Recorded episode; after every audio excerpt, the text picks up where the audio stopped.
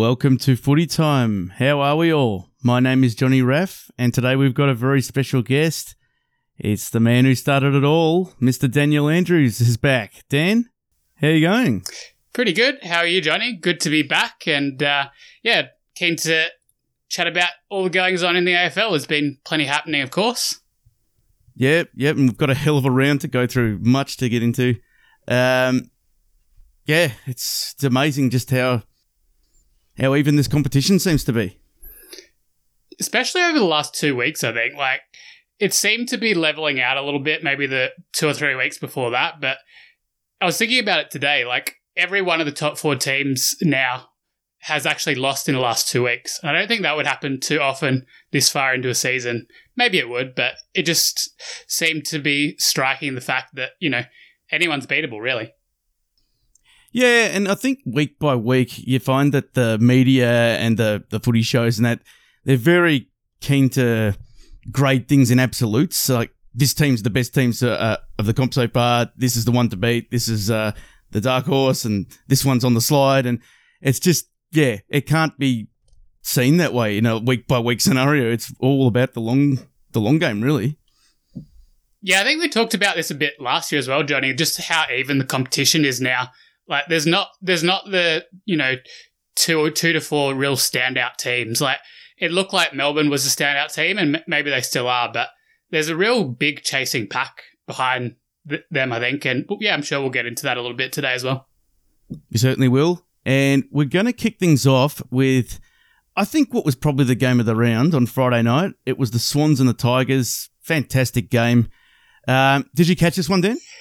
Yeah, I saw a good chunk of this one, and uh, I saw it to my dad before the game started, and we were both quite surprised that Sydney were favourites, just taking into account Richmond's form. And, you know, they outlined it on Fox basically. You know, all of Richmond's strengths were basically playing into the Swans' weaknesses. So it was going to be a tough effort for the Swans, and it kind of looked like that for a while, that Richmond were right on top. But yeah, something changed in that second half, didn't it? Oh, it certainly did. And, well, the first first point of order I want to get to is Buddy Franklin. How good is it to see just a vintage Buddy swallowing everything up, nailing him from 50 out? It really kept him in the game, and he was just, he couldn't miss. He really seems to have like this steely resolve this year, especially in front of goal. I don't know what his accuracy is, but he never really looks like missing these days.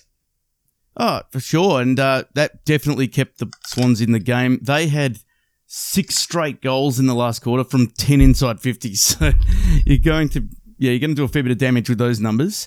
Um, one question I got for you, Dan, they had, I think it's Josh Gibcus on him for the first three quarters, and he was doing a good job in that first half, but when in, Buddy was getting on top, he did sort of seem a little bit out of his depth, getting caught behind. And do you think that they should have maybe shifted someone else onto him a bit sooner? I know that Robbie Tarrant was brought to the club for jobs like this. Do you reckon you can leave a youngster on a play like Buddy too long? Yeah, it's definitely a big ask. I just don't know whether Tarrant would have done much better.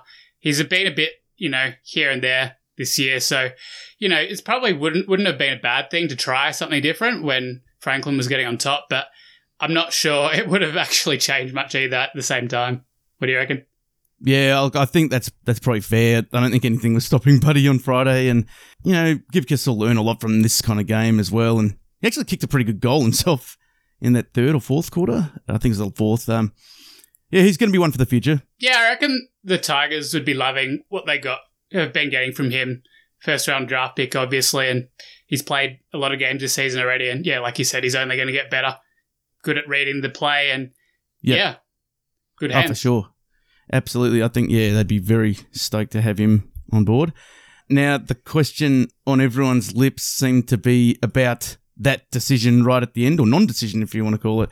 So I think it was with three seconds left, there was a boundary throw in, and I believe it was Chad Warner was holding on to Dion Prestia. Well, I actually thought this was a little bit of a dicey call late in the game to pay that a hold, but they did. And then I believe two seconds later, the siren went and Chad Warner booted the ball into the stand. Uh, he, you know, it seems like he didn't hear the whistle. And the debate was whether this free kick should have had a 50 metre penalty attached to the end of it. What was your take on how this all went down, Dan? these sorts of things seem like they can only happen in the AFL. All these like complexities just going into Yep. like the last second or two, and like it was a it was a very experienced umpire on the scene, Matt Stevic. I actually had a bit of a quick look back at this before we jumped on, and from what I could tell, the siren had gone before uh, the Sydney player was it Warner kicked it, or maybe it was someone else. But this the siren had actually gone. I believe the siren had gone, uh, but I think there was at least a second or two between the whistle going and Warner kicking it. Yeah, So everyone's Yeah. trying to jump in and yeah. so yeah, I guess like it it is. You put it. You're asking a lot of the player. In my Yeah. eyes, you're asking a lot of the player in that circumstance. So like the the timing between you know the awarding of the free kick, the uh, the blowing of the siren, and then you know the blowing of the whistle. All that happens you know extremely quickly. So I think the players may be within their rights to think that you know because the blo- the umpire blows their whistle at the end of the game.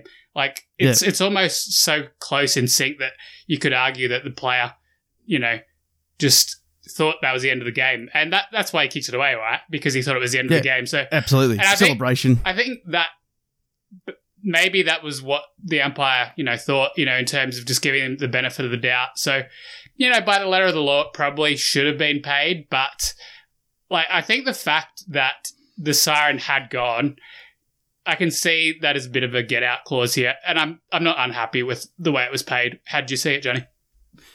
Uh, well, I also think I was happy with the non 50 call for the game, and I guess the common sense approach they've been um, talking about. Uh, as I said, I thought it was a little bit of a dicey free kick to Mm. begin with, but nonetheless, it was paid a free kick, and they paid it. But I just think that in the last few seconds of a game, and uh, one thing I was hearing from a lot of people was if that happened anywhere else on the ground or any time of the game, that would have been a 50, and look, it probably would have. But this wasn't any other time of the game. This is like right when the siren's about to go and, and had gone. And I just think that in that moment, I know that Warner hadn't maybe hadn't heard it. That's what I felt. Uh, this is a lot of adrenaline, and you know, it's just a bit much to expect Yeah. these players to process all of that in a short space of time. I think you got to So- look at why Warner kicked it. Why did he kick it? He kicked it because he thought the game was over. Yep. So Yep. I think it's like you could be extremely harsh on him and say, you know, you shouldn't have done that. But, you know, that's a pretty common thing for players to do to kick the ball away when the game's Yeah. over. So that's what the umpire said. It was common sense to not pay it. And I'm happy to go with that. Like, yes, like if you're being an absolute stickler, probably should have been paid, but and it, it probably ends in a draw if he if he pays it. Yeah. That maybe it wouldn't have been a bad result either. But yeah, like I think if we can have like a little bit more of this common sense, you know, uh, sprinkled through the AFL, it would be it'd be nice. So Yeah, like I want to go back to that thing you said about how this could only happen in the AFL. it's it's true. It is true at the end of the day because we've put so many layers and layers and layers onto the rules and how things happen. I mean, you could point out about three things that could have happened in that moment. Uh, you could have even said that uh, the Richmond players like Jack Riewoldt that were coming up with their arms up, you could have said that that's dissent and they could reverse the free kick. They, they were just they've made it into such a complicated thing. It, it it's meant to be one of the best moments when a team gets up in a great game like that, but there just had to be some kind of complication to mar the yeah, you know event and um BT's commentary. He seemed very very um, you know steadfast that it should have been a fifty, and a lot of people say that it shouldn't have mattered that he didn't hear it, and I don't know. I just think that that's it's made it more about the officiating again. The Yeah, game's yeah. supposed to be about the execution of players and the brilliance, and we've just made the umpiring the focal point. Yeah, it is a shame that see umpiring up in lights every week. Really, it's a very hard job. We all, we know that, and uh, you know, I think just the way things are going, it just doesn't seem to be getting any better. We've had a couple of games. Uh, there may have been even more, like where we've had sixty plus free kicks paid, and then you get people saying that you know, you know, a lot of free kicks in a game doesn't you know interfere with the quality, and maybe that's right because both of those were you know free flowing, high scoring games. So I don't know. there's just a lot of you know disenchantment with the way the game's being umpired, and you know even just knowing what the rules are and how they're being interpreted, it seems like it's as much of a struggle as it's ever been. Yeah, I was saying this to a few people the other day that I've never seen a time in the game where so many free kicks have been paid where I have no idea what's happening. Um, it's usually in the past you'd see free kicks paid for contact based incidents where it's too high or it's uh, you know even a dangerous tackle. I kind of yeah, fair enough, but we're seeing if you go to a game or you're watching on TV, you see no contact and then a whistle goes and it's probably for dissent or it's probably for yeah not returning the ball or just unsportsmanlike stuff. But it's very hard to um, to follow what's happening. Yeah, especially if you're at the game. Uh, one thing I did notice in that in the Melbourne game on the weekend, it was a very low free kick games. I, I checked it in the first half, maybe it evened out a bit in the second half, but to me, it looked like you know, they were paying the ones that were there that were obvious, and if not, it was being let go. And you just get this huge variation from game to game. And, you know, all games are different. So it's, I don't think we can expect it to just be the same in all games, but it would be nice if we could just, you know, rein it in where there was a bit more of an mm. expectation of, around how things were going to work rather than this just real lack of any clarity at all, really. Yeah. And look, I was I've always been that kind of person where I don't like to pay attention to umpiring, and it's not about that. And even if there are some decisions that don't go your way, I'd never like to blame it if Melbourne loses or whatever. But uh, still, people that think like that, where it's um, you know, I'm getting sick of the focus being on the umpires, but it's almost impossible to ignore now. It's always yeah, yeah. It's in every play, really.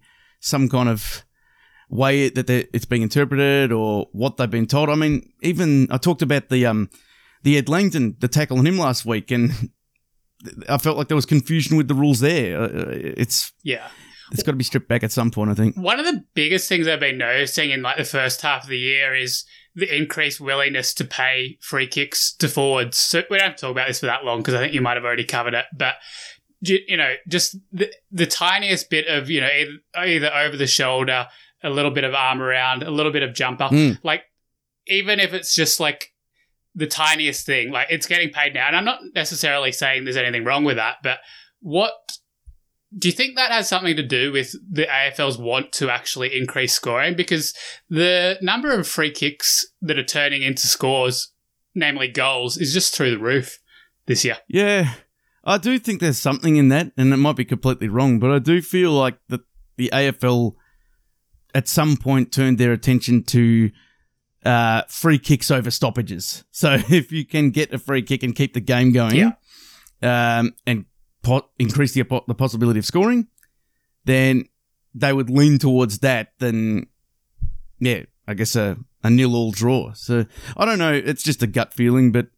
I don't know. I do feel like that is the case, especially with these rules that have been geared towards forwards. So yeah, I don't think, like, philosophically, I don't think there's anything wrong with paying a lot of free kicks. It, I guess, just the more free kicks you're actually paying, the more chances you are having there to be either, you know, mistakes or just, you know, differences in, in interpretation. I think more people, maybe this is a bit of a generalization, but, you know, a non free kick is usually less uh, of an issue for people or you know, people aren't going to arc up as much about a non free kick than a free mm. kick. Yeah, well, I def- certainly agree with that. Yeah. Um, but enough of the umpiring. We're going to we move went, on. We did plenty of umpire content there, so I think you've, we've filled your quota there for a while. That's the quota. But uh, we'll move on to the next topic. Uh, it's a big one. It's Melbourne's 17 game winning streak coming to an end. Mm. Now, we'll mm. spend a little bit of time on this one too, because I think it's probably the win of the season. We're going to talk about how the D's were beaten. Uh, does the B word blueprint come up here on, on how to beat us? Uh, what first thing, uh, knee jerk reaction, Dan, was this more a case of Freo executing brilliantly uh, or Melbourne having a, a, bad day at the office uh, or both? Uh, what were your instant thoughts? I was really impressed with Freo. And I'm not the type of supporter who can't appreciate you know, when the opposition's playing well against you, especially now that we've had a bit of success. During this like 10 win stretch, I don't want to sound too arrogant, but I've actually enjoyed it when the opposition has actually challenged Melbourne and may yep. put a little bit of jeopardy in there. So while my dad on the couch was getting pretty irate with, you know, Freo doing so well and, you know, getting some good goals to their small forwards, I was actually really impressed with what they were doing in terms of, you know, their clearance dominance, the contested marking, uh, getting guys out into space with some speed and skill. I was super impressed. So I think there was a combination of factors here. And I think I've been watching a fair bit of NBA right recently, and yep. th- there's a lot of one-off things that happen in games that just don't repeat. And I, yep. th- this looks like the car- the carbon copy of a game that you wouldn't expect to repeat. like, not to say you can't take elements out of it, but there's just so many things that went into this game to make this set of circumstances. You know, May goes down. You don't have yep. Langdon on the wing. Uh, Petty is injured, just hobbling around. Yep. Salem woke up with a virus. Uh, you know, Melbourne. truck is banged up. Yeah. Uh, that you tag Oliver out of the game, and then yep. Fremantle just explode. They're, they're very good defensively and not great offensively, but in this game they found their mojo, marking everything, uh, using as I was saying, you know, getting guys out into space, uh, Frederick Schultz, these guys look like world beaters, and they are good. Mm. They are good small forwards. So yep, I think yep. I don't know whether that really answers your question, but I think there's a lot of mitigating circumstances, but there's also a few things we need to take out. I don't think it's necessarily the, the blueprint, but you know, it's the old line. Melbourne are mortal; they bleed. So if you if you take a few things away from even a very very good team, they're going to look pretty average pretty quickly. Absolutely agree with that. I have some reservations about this as well, being the blueprint. Obviously, congrats to Freo. I was very impressed with them in that second half as well. And they took the game on, they got the deserved result. They showed that Melbourne are beatable, absolutely. But there were a lot of deep dives on this game on the footy shows as they were, because this kind of story is like, you know, it's like Christmas for footy analysts. um, you know, so first crack, Sunday footy show, I was watching all of them because I was just really keen to see what they'd say. And look, Freo definitely performed very well, and they co- and Longmuir coached very well. They brought some amazing pressure in the second half. Uh, but I can't help but think as well with this that, you know, when a team is sometimes is down yeah. at, at halftime. They were down by 24 points. And sometimes you just change things up and you, know, you throw some things in there that you might not usually do. Freo started double and triple teaming Melbourne mids, like absolutely hunting them in, in packs and that, um, forcing them into some panicking and bad decisions. Um, at the centre stoppages, you'd see sometimes he had two or three guys running straight at whoever had the ball, and they forced him into making a mistake. And it looked very impressive especially on all these shows. They did some great editing to make it look good. But uh, I just wonder. Uh, you also talked about Clarry being tagged. Uh, James Aish did a very, very good job, but I just wonder if Freo would have done these measures or tried these um, tactics out if the score was level at half time. Uh, and if they were right, and if would, would they have been prepared to sacrifice Aish to do that? Because um, cause Clarry still ended up with 36 possessions. Yeah, and, yeah. Yeah, um, Petracca being injured, they were down a man in the middle. They were sort of a, they took advantage of it. Yeah, absolutely.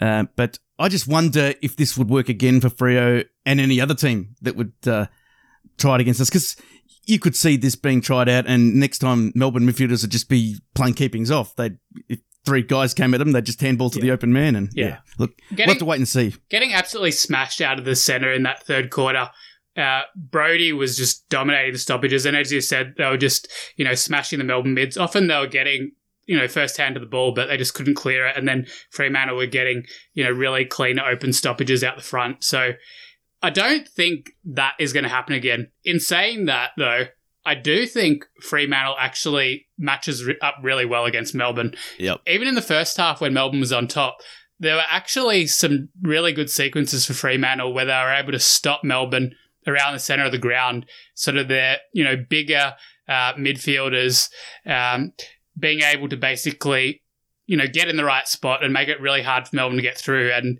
they were stopping Melbourne a lot more in that type of play than I'd seen other teams. So um, even though I would wouldn't necessarily expect something like this to repeat, I think Fremantle probably is in the top two or three teams that would give Melbourne trouble in a final series, for example. Yeah, I think it's just one of those moments in an AFL season where everyone takes stock and there could be a bit of pivoting. So Freo's shown that Melbourne can be beatable by playing a certain way. Melbourne will learn from that and say, well, you know, when that happens, we've got to try something a little bit different. And everyone sort of just rejigs their thinking a bit and yeah. things go in another direction. So that's, yeah, it's just one of those sliding doors moments, I guess, in a season. Um, but I also noticed this in the second half, and it's the third, it's the third quarter actually. The score sources. So from stoppage, Melbourne kicked one behind, Freo kicked four straight, and scores from turnover. Melbourne had 117 and for 4 2. So they really just blitzed him in all those areas. And it seemed like Freo were bringing the pressure and the defensive running, but Melbourne didn't seem to want to match it. They tailed off a bit with their defensive pressure and running.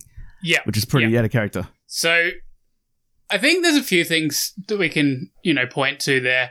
Obviously, you can't be perfect all the time. Top, no. of, top of the list. They've had two very soft games leading into this West Coast yes. and North, and I don't think that sets you up for a, a, a game like this that well.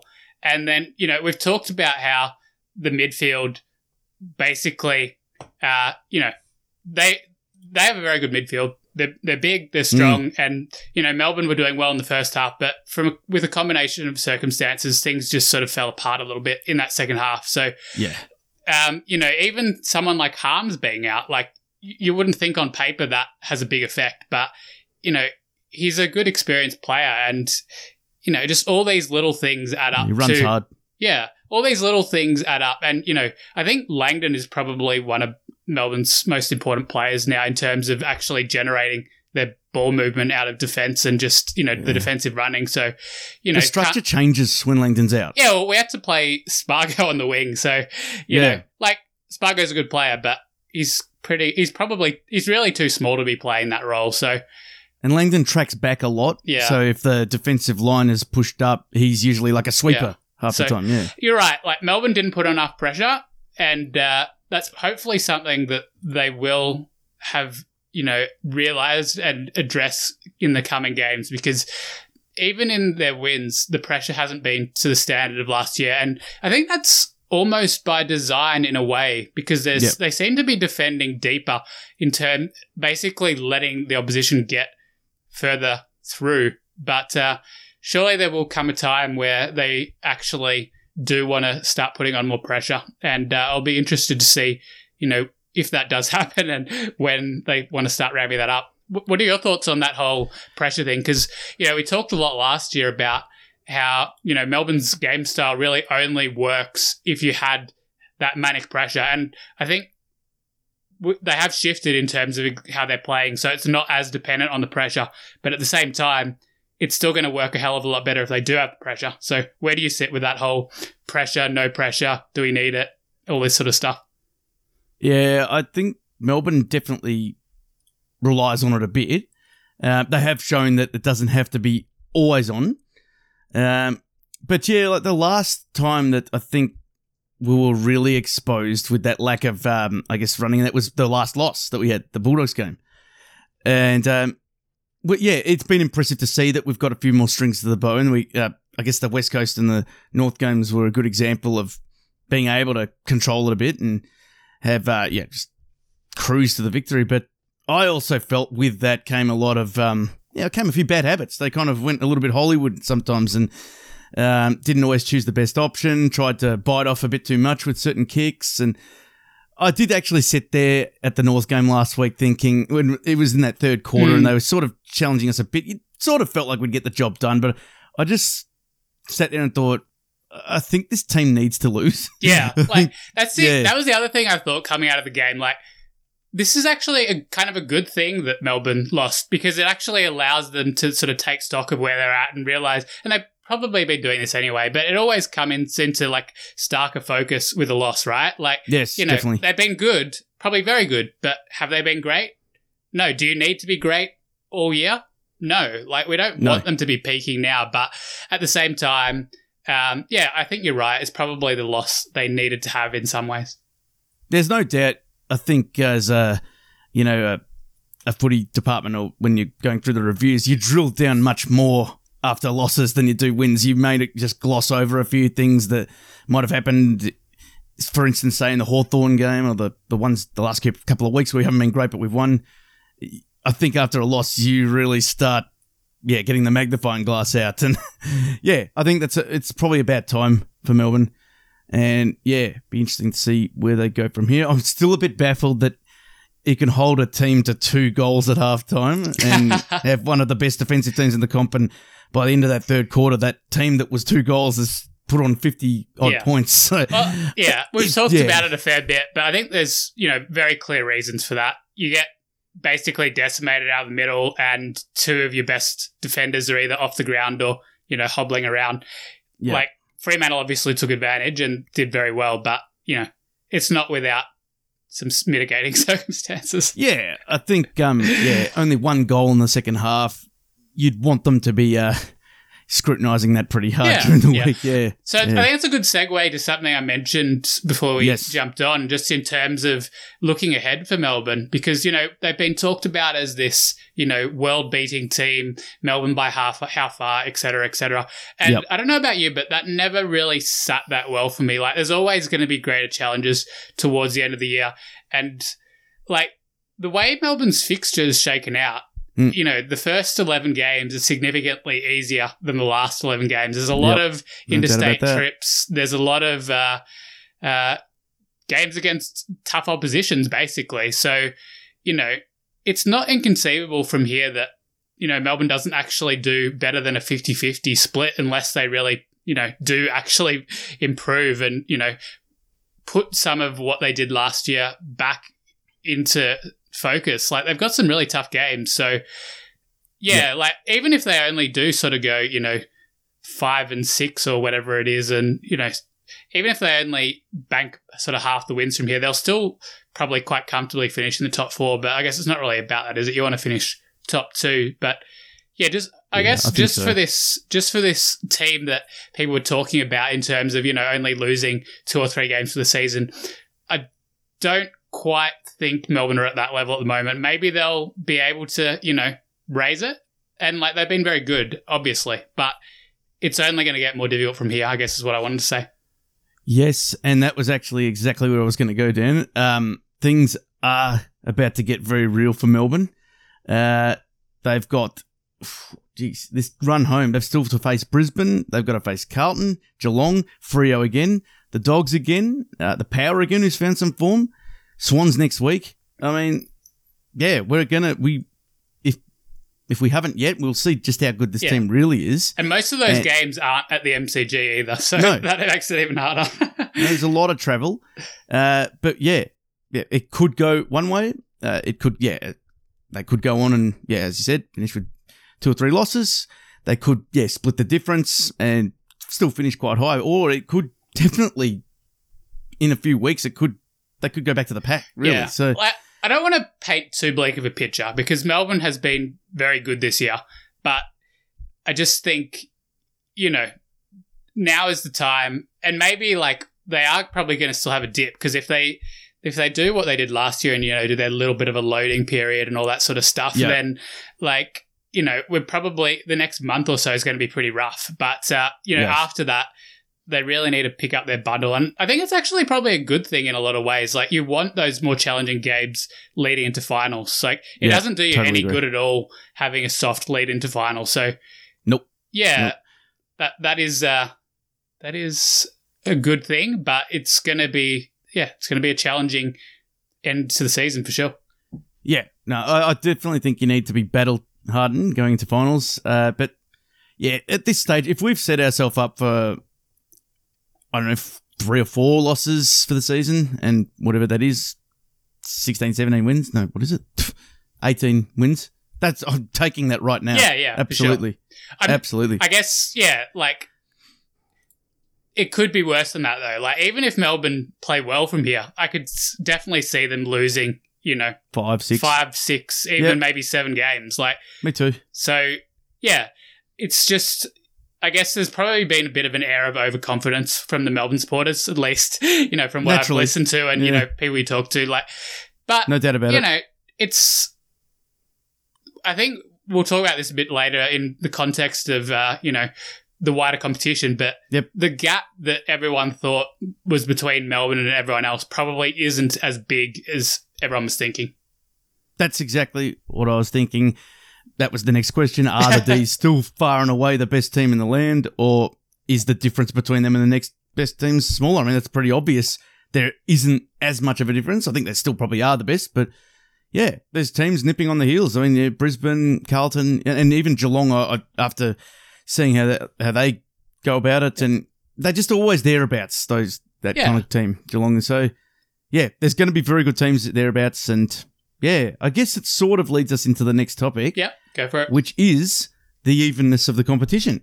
So we just spoke about Melbourne, how they're probably you know, not as far ahead of the other teams as we think, but aside from the bottom four teams, there are teams that can still really push for a spot in the eight. I think it's looking like anyone can beat anyone on their day. Um, yeah, what was your take on this, Stan? Because you'd think it, like Collingwood's sensational win over the Carlton yesterday that put them to tenth, and they're only added the eight on percentage. A month ago, everyone was ridiculing Gold Coast, and now they've got three wins out of the last four.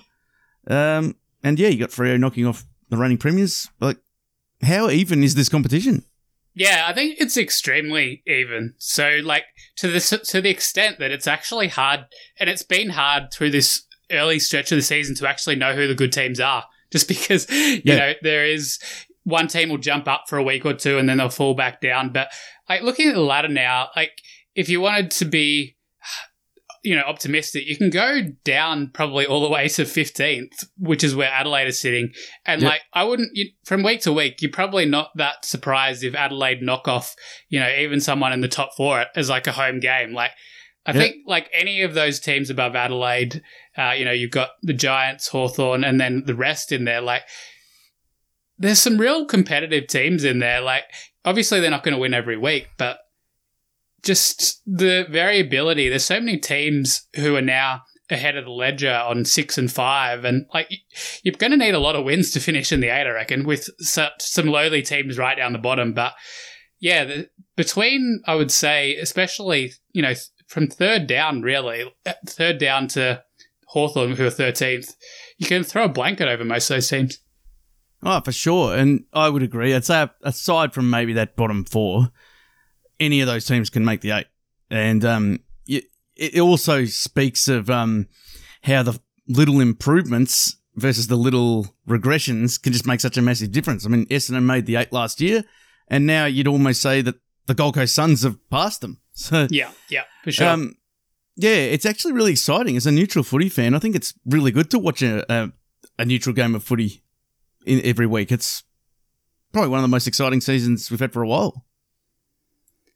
For sure. And like, I suppose one other interesting thing is that, like, even though we're saying it's so even, we're not necessarily getting a lot of close games. So, like, yeah, why do you think that is? Like, why are the, you know, most of the winning margins, I don't have the stats on this, but just off the top of my Yeah. head, last few weeks at least, you know, most wins are, you know, 30 plus, really. Like, once an opposition is getting on top, it's really quite difficult for the other, you know, mob to get it back. That's a really good question. Um, it did feel like that game on Friday night. It felt like we'd been gagging for a really close game, and we got it. And it was just wow, this is amazing. But yeah, looking at the other results, I mean, you know, I guess Brisbane was. Well, yeah, I think they were clearly the better team, but uh, Giants started well. But uh, you look at the other games; it was one-sided pretty much. I mean, for most of the way. Um, it's it's a really good question though, and there's no real reason for it because it's not like you can get a lead and drop guys back or um, you know time waste a bit. Uh, you know, ever, like those things are heavily like scrutinized now. Um, I guess it's just. I guess the momentum and also efficiency in Mm. front of goal is, is just a really big thing at the moment, and Perhaps, everything you do multiplies. Perhaps it has something to do with how difficult it still is to score. So, because it's hard to score, if you're the team that's getting on top, you know, you are scoring, but because the opposition is finding it really hard to score, the gap just magnifies. You know what I mean? Yeah, So once once you are that team that's on top and you know doing pretty well, making the scoreboard tick over, there's no guarantee that the other team is going to be ticking the scoreboard over, even to you know a small extent. yeah, but it's definitely a really good question, and I certainly don't have the answer for it because everything we've said in the past, uh, how you know if the opposition gets a goal, it goes back to the centre. Everything is geared to making it a close game. Yeah. um, but yeah, it just seems like having that momentum and that scoring edge at a, in a game is yeah just maybe it's just the variability, and we'll be we're due for some closer games in the next few rounds. maybe maybe that will even out. Um, I do want to bring our attention to a certain player who had a really good game for the Suns on the weekend. I don't know if you've seen much of him, Dan. Joel Jeffrey. He was part of the assistance package from the AFL in 2019. So in 2019, after the Suns were, you know, had another one of their pretty average seasons, uh, the AFL allowed Gold Coast to pre-list players from their academy zone, and Joel Jeffrey was one of them from the Darwin Buffaloes. I actually really like the look of this guy. He's got a good leap. His second efforts are amazing, and his defensive pressure. He does. He's just a very clever forward with his little flick-ons and that. Uh, the question I have is: Does a small forward need to have this as standard now, Dan? Like, do you need to be a multifaceted small forward? You can't just be a guy who, you know, is a goal sneak and good opportunist forward with his few, two or three possessions. Uh, is this a requirement now? I think so. I think the way the game is played now, you know, people uh, teams are playing team defenses, and your forwards are part of that now. So even if you are, you know, bobbing up kicking two or three goals most weeks, you're probably not going to stay in the team unless you are, you know, doing the defensive actions, making sure you're putting the tackles on when you get the chance, and just having that defensive integrity. I think I don't think you can survive anymore just as an opportunist forward. And the one that springs to mind, I suppose, is you know someone like Jeff Garlett who was mm. Melbourne's leading goal kicker a year or two, I think. But, you know, when it came to the other side of the game, he was almost non existent. I don't know if that type of player can actually survive now. Yeah, I don't think so either. Um, yeah, the guy that sort of picks and chooses the moments when they're going to do that kind of stuff, the, the defensive effort. Um, someone like an Izak Rankine who's been playing all right in the last few weeks, but I think it's guys like Joel Jeffrey that actually allow Rankine to play well. That they're doing some real hard stuff and creating some more opportunities for the other small forwards. But um, I also think about someone like Jack Higgins, who's not bad with defensive pressure, yeah, but it's probably not his thing. Well. um, if he wasn't having a good season, would he be in the team? it's a good, like I don't know. It's just it seems like you got to if you're that kind of player, you're you're riding or dying by your goal yeah. tally. So I guess yeah. Higgins maybe is the exception that proves the rule a little bit because he probably still isn't you know that t- archetype of player who is putting on that much pressure when the ball isn't in his area but you know he's so good at the other side of it that he is surviving but yeah maybe maybe if you're a good enough team you can carry one of these guys but yeah, I'm not sure. He, you could argue that you know in the biggest games he might be a bit of a liability as well. And I remember the game against Melbourne, uh, Hunt completely shut him out of the game. Yeah. So I yep. guess he didn't probably. It was a bit of a non-factor, just all over. So yeah, interesting to consider.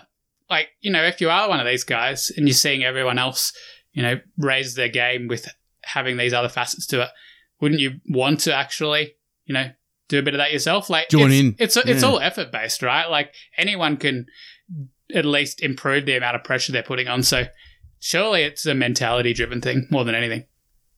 Yeah, absolutely. And I think um, I guess in the in the Melbourne Freo game that was a, a good example. I mean they've had a lot of good small forwards there, but they were they were all doing their bit. Um, I don't know if um, I haven't seen Lachie. Is it Lachie Schultz? I haven't seen him quite enough to know what he's like uh, with his pressure game. He did kick four, but uh, it seemed on the weekend that uh, you know Frederick and yeah, Schultz. Uh, uh, were there any others? Acres, I guess you'd say they're all very good uh, on the weekend with that pressure game. So yeah, if you're gonna have a few small forwards, then yeah, they need more doing that than not. For sure. I think yeah, one would be the absolute maximum you could carry who aren't you know that way inclined. Yeah, exactly, exactly. Um, now, on the subject of goals, kicking, I guess, in a way, just want to talk about the missed opportunities at the moment in front of goal. Now, just a slight uh, comparison, but on Sunday morning, I watched the Champions League final between Liverpool and Real Madrid, and unfortunately, Liverpool didn't get up, but uh, they actually did start in barnstorming fashion, had about eight attempts on goal, but didn't score, and Real Madrid ended up winning it. So you look at some of these scores in the games on the from the losing side on the weekend. So Adelaide kicked seven goals, thirteen. Melbourne kicked seven goals, fourteen. Hawthorn 7-12. Essendon 6-14. It's it's becoming very very obvious that that you just kick yourself out of the game. Uh, it's and, and some of these teams are doing this repeatedly. I, I don't know why people don't see that as a as an important thing. I mean, what can you be doing? I think people teams should look at this and say, what gives us the best chance to kick a goal Yeah, yeah. at the end of the day? Yeah, I think some of it, or a lot of it, actually has to do with the qu- the quality of shots you're actually generating. So, me too. Yeah, like, you almost need stats on actually where the shots are coming from, and you know what percentage of your, you know, however you want to define it, you know, your easy, medium, or hard shots are you actually kicking? Like, I think Melbourne's another good example of this. When a Melbourne player has a kick from, you know, more than 45 meters out, really on any type of angle, like, I don't really expect any of them to kick it because they're just not really accurate kicks from that distance. yeah, And they they were playing against a good defensive team on the weekend, Fremantle, and they weren't giving them easy shots. So a lot of their shots were from difficult spots. So uh, I suppose, yeah, the ones that really kill you are the ones that are the you know inside that range that I just talked about, or the ones on the run that you should really be nailing when you're on too much of an angle. But I suppose it, it is a skill in itself as the opposition to actually make sure you're not giving up sh- shots in dangerous spots. But it's also, you know, do you have the forwards who can actually nail those more difficult shots? And if you don't, like, can you actually improve that side of things? yeah. I, it just makes you think if, yeah, if a, I guess if a forward is not, yeah, I don't have the stats either, but if a forward is just not nailing these set shots on a regular basis, like, are they almost a liability to the team right now because they might be their best chance at, at kicking goals, but yeah, I mean, it- it's just seems it's the one thing that can have the biggest multiplying effect. I mean, it keeps teams in games that they probably shouldn't even be in if they're Yeah. kicking, if they've got straight kicking, and it can give a team that's winning obviously the best, an unassailable lead. Yeah. I just wonder if, uh, yeah, is it purely just fatigue or is it something that needs to be worked on? Yeah, I don't know. Like, I think a lot of it, the misses we see, at least from distance, you lose a lot of your accuracy once you're kicking from distance, unless you you can cover it, you know, quite easily. And then you obviously do get the one the people who are missing from you know closer in, but it's almost like this self fulfilling thing that you know once your team has actually kicked a goal or two in a quarter, then every other goal after that is like that much easier. And it's obviously Yeah. the reverse if uh, they've kicked the point. So I think it is a lot about the psychology and just how you're actually playing as well. Because, like, you, know, if you're generating some really good turnovers, then you're going to probably be getting your shots in a lot easier spot. And then it looks like your goal kicking is really good. Whereas Yeah.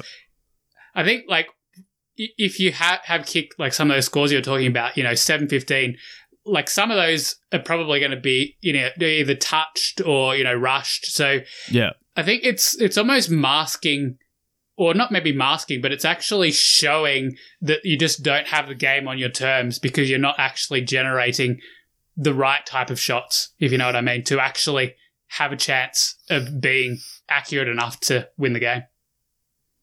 Yeah, and uh, uh, yeah, it's yeah, it, would be good to know what these stats are. I guess in terms of you know, are these set shots? Are they rush behinds? Are they this and that? But uh, the Adelaide, Geelong and Adelaide in particular, Yeah. I just think if you're just kicking, They're missing you're a lot of missing easy a lot early, Yeah. oh, missing a lot of easy shots and missing them early. Yeah. There's nothing that'll flatten the mindset No. of a team quicker than that. And yeah, you- you really do kick yourself out of the game. And it's um yeah, I always thought um watching Melbourne growing up, the worst time was when we we would do that. It was if he'd kick, I don't know, one goal nine or whatever for a game. You just felt like I just have no confidence if we get any set shots right now because Yeah. it's contagious. I just feel. And yeah, I mean, I know we've, we've talked about this a lot, but uh, yeah, I think there is quite a lot of variance from team to team how good your goal kickers are at kicking, say, for anywhere between 55 and 45. If you have to kick that, you know, distance, as long as you're not right on the boundary, I think the percentage chance that you have of actually nailing that shot would actually vary quite a lot from team to team, depending on who your players actually are Yes. who are taking the shots. For example, I noticed on the weekend that, you know, Freo had quite a number of forwards who were good at kicking from distance. I think Lobb nailed quite a few, and there was someone Yep. else as well. And Whereas. Melbourne taking similar shots, they uh, basically, yeah, they weren't nailing them. So, yeah, Uh, and no Tom McDonald, I guess as yeah, well. yeah. Yeah. But uh, it, it would be interesting to actually have the stats on that to see which teams are actually good at nailing the more difficult shots because uh, when you're not getting the easy shots, that creates a huge swing basically, whether you, you're just getting, you know, whether you've got like a 70, well, it's maybe not 70, but maybe you've got a, you know, 50 or 60% ch- chance of nailing that difficult shot compared to another team that might have more of like a 20% chance over the course of a game that can really add up if you're only getting those sort of more difficult shots. It's just something that we're probably going to bring up a lot more until it's know, until it gets better. Um, lastly, then this is actually one of yours, and it's pretty simple actually. uh, who are the true premiership contenders for 2022? And we've got to name five max, don't we? Yeah, yeah. So this is difficult. It is. It's quite It is. difficult, and obviously, like you know, there's still a lot of the season to play out. We don't have to get it right. Just it's just No. sort of was quite interesting to think about who they might be because Yes. I think looking at the ladder, you'd say that it's probably quite a different picture to what we had last year at this time. Obviously, so definitely. So, yeah, just who who is at the top of the pile? Like, who would you not be surprised if they won the premiership from here? Who is leading the pack? And we talked about the evenness of the competition, and you know, there's not a lot separating really second all the way down to. Let me just quickly get this up. From second down to seventh is basically uh, two wins and percentage. So there's it's very even. So Yeah. Maybe I'll throw this to you first, Johnny, if you don't mind. Yeah, sure. I did have a bit of a think about it, but uh, yeah, I'd be interested to hear your take first.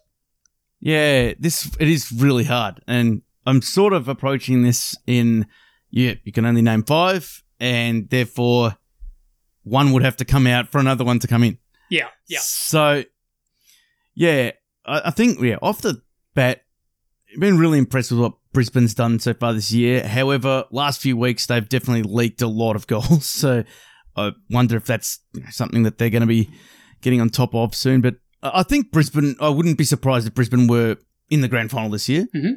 So that would definitely be number one. I think Melbourne, obviously, number two. I think that they've just got the they've got the style. They've got the uh, they've got a lot of uh, personnel to come back. Uh, I think they're going about it pretty well overall. So yep, wouldn't be surprised there. Freo have really impressed me this year. I think they've just they're just a well drilled unit. they're very They've hard to score against. Really hard, really hard to score against. The back six is incredible. I just think that list has been put together very. It's very balanced. So the last two spots. Yeah, this is Uh, where the comes down to contention is. So, Yep. mate, like, we don't have to spend too long on this. So, I'll, I'll just confirm that those three are the same for me, and maybe I'll talk about my last two after yours. But uh, Yep. yeah, just for the reasons you outlined, you know, Brisbane and Melbourne are the kind of obvious ones, and then Freo have really jumped up. They don't concede much score. Uh, they have integrity all over the ground. Yep. You know, I've heard David King sort of questioning how well they, you know, use the ball and their offense, and uh, maybe there's a bit of room for improvement there. But you know, they're doing a lot right. So uh, Yes. I think, especially, they've had two huge wins. You know, Melbourne and Geelong both away. I think you have to Yeah. say they're in premiership contention. They've got a lot. They seem to have a, a good stock of tall forwards. They've got a good stock of small forwards. Midfield's nicely balanced with experience and uh, and youth. and the back six is one of the best. And the, I think they're really well coached as well. So I have to have Freo Yeah. in there. All but right. the fourth number and four? fifth. Yep. Number four, uh, I think I'm pretty impressed with what St Kilda's doing, and I think their style can take them there. Uh, they're probably not the. Mo- I wouldn't say they're as a balanced team as Freo, but they really do play to their strengths, and they know what their limitations are, but they really play to their strengths well. Uh, so I have St Kilda definitely in there. I think they can cause a lot of problems. But fifth position, I have decided to put Geelong in there, and I've bumped out Carlton. I've been very impressed with Carlton too. Absolutely. Uh, you know, I, came on pretty much every week last week bagging them out, so I'm very impressed to see how well they're doing this year. But I just don't trust their ability to keep teams to a, a lower score. I, I just feel like there's still a little bit of flappiness in their backline there, and they've done very well considering their injuries as well. But I do think that kind of catches up to you at some stage. I I would just put a bit more trust in Geelong. I, I really felt that this weekend. I thought, yeah, it's a bit silly to sleep on Geelong, so I have the Cats in there. Over to you, Dan. yeah, I'll talk about Carlton briefly. So, yeah, they were probably the hardest one. Do you have them in or don't you? But, yeah, just looking back at their wins, most of the teams they're beating up on really are not the ones, you know, right at the top of the ladder at the moment. They've had some impressive wins, but they've had these huge lapses in games where Yeah, basically uh, teams are just kicking a lot of goals on them in you know a quarter or a half, and you just wouldn't expect them to be able to stand up, you know, in finals with some a few liabilities in their the way they're playing. But uh, no, I've been very impressed with Carlton. They're tough. They've got some really great forwards. Uh, I think some of the small forwards are really good as well, and yeah, you know the defense is solidified. It's still not great, and without Weitering, it's going to be hard for a little while. But It's much yeah. better though. it is Yeah. definitely much better. So you know, I guess yeah, similar to what you said. Who do you trust more? Do you trust Carlton with their weapons, or do you trust the steadiness of Geelong, who have had some nice wins, and have also struggled a little bit, but you know they got a- quite a few games at Kardinia Park in the second half of the season. So, surprise, surprise, I agree with you, Johnny. Your top five is the same as my top five. So, you know, uh, Geelong are you know perennial top four finishers. Don't know where they're going to finish this year, but they're just the type of team that you don't want to play in finals, even though No. their record isn't great. Like, you know what you're going to get with Geelong, and they are they're always going to be there or thereabouts. And I think just the flakiness of Carlton takes them down a peg from that. Yeah, I, I think it does. And I mean, what do you reckon their best win was this year? They've had some good wins. I think the Sydney one was fantastic, but they have had uh, quite a few that are over teams that aren't going to be Yeah, yeah. I, I think contention. the Sydney one was probably the most impressive, but Yep. I guess they're just one of those teams that you know once they get on top in a game, they just they just look really good, and it's really easy to get sort of seduced by them. But Yes. uh, and then maybe you know the next quarter or half won't be quite as good. But yeah, I think they've had some really solid wins. You know, they've beaten obviously Richmond, they've beaten the Bulldogs, so it's not like they haven't had good wins. But I guess it's just do you believe in them enough to put them in that category? And I think they have a lot going for them, but Yes. still not quite enough, especially with all the injuries they're copping now. I think they are going to, yeah, just uh, level out maybe a little bit. They'll still win plenty of games, but Yep. I think uh, in the finals, I wouldn't be expecting them to make the prelim. So I suppose that's uh, that kind of rules them out. Like any, all of those other teams we mentioned, I wouldn't be surprised if any of them made the prelim. So Yeah. that gives them my vote there, I suppose. Yeah, and I think with Carlton, I, I just feel like they're about a year off being a fully fledged contender. I think you got to go through this kind of patch where, yeah, there's a bit of flakiness, and you, you iron that out with more experience. Uh, I just think that, yeah, I think they'll play finals, and I think they've, they've been excellent to watch. But uh, yeah, I just feel like, yeah, Yeah, they, I- just Yeah, need a bit more time. maybe we are underselling Carlton a little bit. Like Oh, they, they've possibly. been they, they've been very very good, and like they could make a prelim. There's nothing really stopping them. Like if they can iron out some of these kinks, but I guess it just comes down to who you trust. And I guess even now with everything they've done, uh, we probably just don't quite trust them as much as we trust some of these other teams. Yeah, yeah, I'm really interested to see uh, when Carlton and St Kilda play each other. Uh, I'm very Yeah, keen to see that interesting game. Yeah. Yeah, but um, yeah, and you never know how some of these other teams could perform in the second half of the season if the Bulldogs get on a run or if Port gets on a run. Yeah, there's, there's still plenty of teams there or thereabouts. Yeah. So, so what's impressed you most about St Kilda? I, I just think that their system is very well tied together. I think they know when to sort of speed up, and they they really played those strings. I really like Jack Sinclair. I think he's probably the most one of the most improved players in the comp, and you know they take it on. They've got the speed that they need. They've they used to sort of, I guess, be a bit guilty of uh, the one paced midfield, but I feel like there's a lot more balance there now. Max King's standing up, and you know he's kicking goals, and yeah, uh, backline's a little bit underrated too. Uh, feel like yeah, they- they've just got a nice plan together, I think, and yeah, it's it's just something that I think is not easy to prepare for. Yeah. Um, I think we definitely saw the seeds of this last year. Like they had some very good wins last year, and I remember Yes. us talking about it. You know, did we believe in the Saints? And I guess we didn't at that point. But when they were prepared to do the hard work, even last year, they were putting out some very good performances. So I guess they've just they've raised that bottom level. They've got a few more attacking weapons. Obviously, Max King clanking a few more marks Yes. helps things no end, and he's kicking a bit straighter now. So yeah, it's all coming together for St Kilda, and you know, in the blink of an eye, I guess, as we both just said, they're in premiership contention. Who would have thought?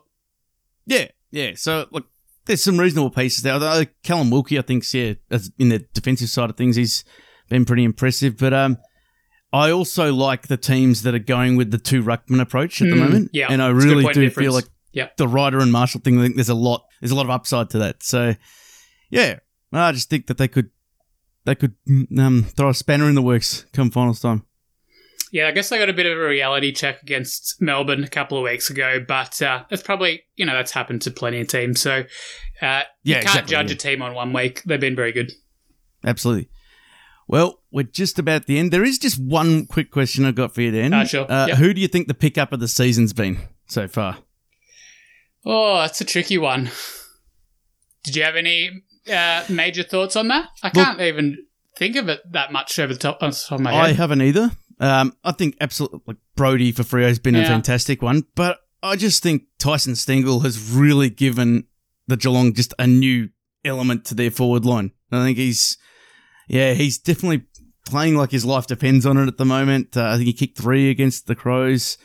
Uh, Nigel Lappin, apparently uh, one of the Geelong coaching staff, he actually says he's one of the most, uh, one of the smarter players at the club. okay, awesome. And it's good to have that kind of forward, the instinctive forward. So, yeah, I think he's going to be pretty valuable for them come the pointy end. Absolutely. So yeah, it's definitely something they didn't have last year. That Mm. really, you know, smart small forward that's uber dangerous and gets into the right spot. So Yeah, yeah, good point of gets into the difference. spots. Yeah, yeah, but yeah, he's. I think he's got twenty three goals for the season as well. So yeah, hard to go past him. Hard to go past him. Well, that is the end of footy time. Thanks for joining us this week, Dan. Great to have you back. Thanks for jo- coming on. No problem. Pleasure. And yeah, hopefully your team does well this week. Uh, you know, for a lot of us, we're going to be hoping to bounce back. And it's um, yeah, really, it's a reality check that this is a long season. So yeah, we'll catch you next week for some more footy time to discuss all of it. Bye for now.